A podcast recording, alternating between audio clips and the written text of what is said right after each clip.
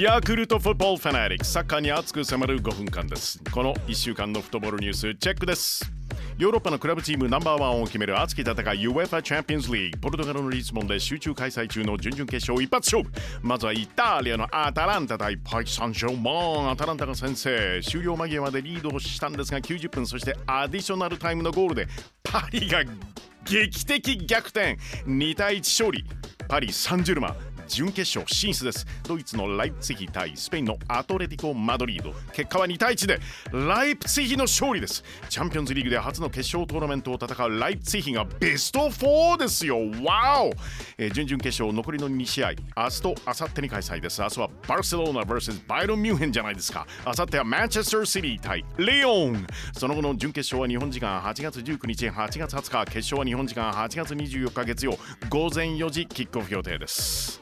AFC アジアサッカー連盟は新型コロナウイルスの感染拡大を受け今年の10月と11月に予定されていた FIFA ワールドカップカタール大会のアジア二次予選来年に延期と発表です。日程は各国の状況を見て今後検討。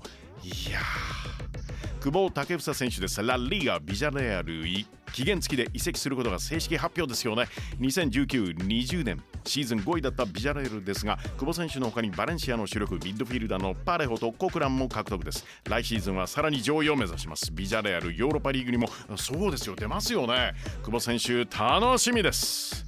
イタリア・セリアで9連覇を成し遂げたユベントスですが、えー、先日サッリ監督を解任。後任の監督にアンドレア・ピルロ監督。はい就任なんですよね。発表です。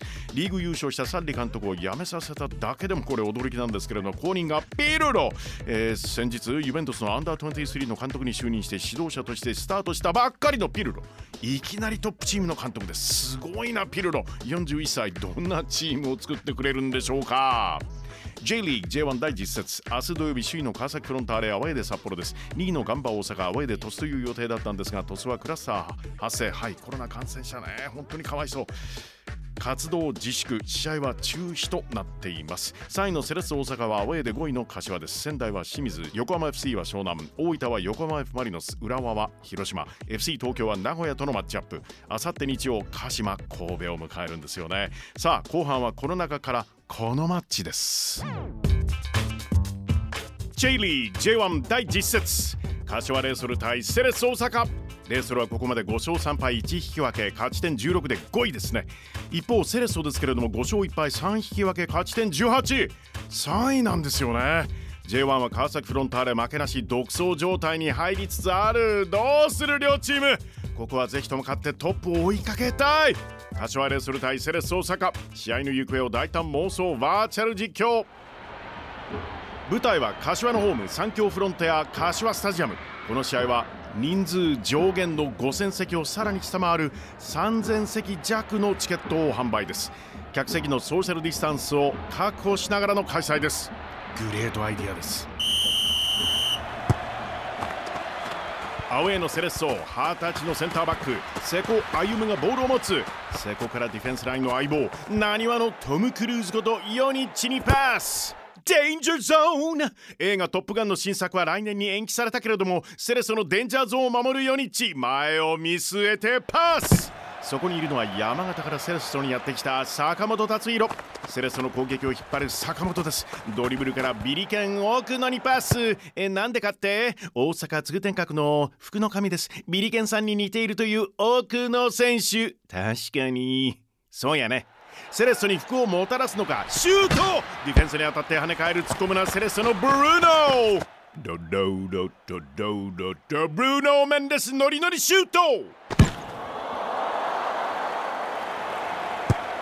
さあセレッソの攻撃が続く清武がドリブルだホームのレイソル最終ラインの大南が寄せるがおっと倒される。しかしすぐに立ち上がる。だって大南選手好きな曲はドリカムで何度でも。何度でも。そうです。何度でも立ち上がれ。大南ボールを奪ってサイドにパス。受けたのは古賀太陽。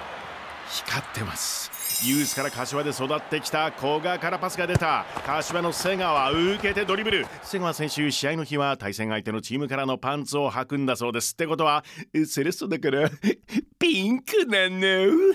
瀬川からクロスが入る中央。現在得点ランキングナンバーワンオルンガシュート。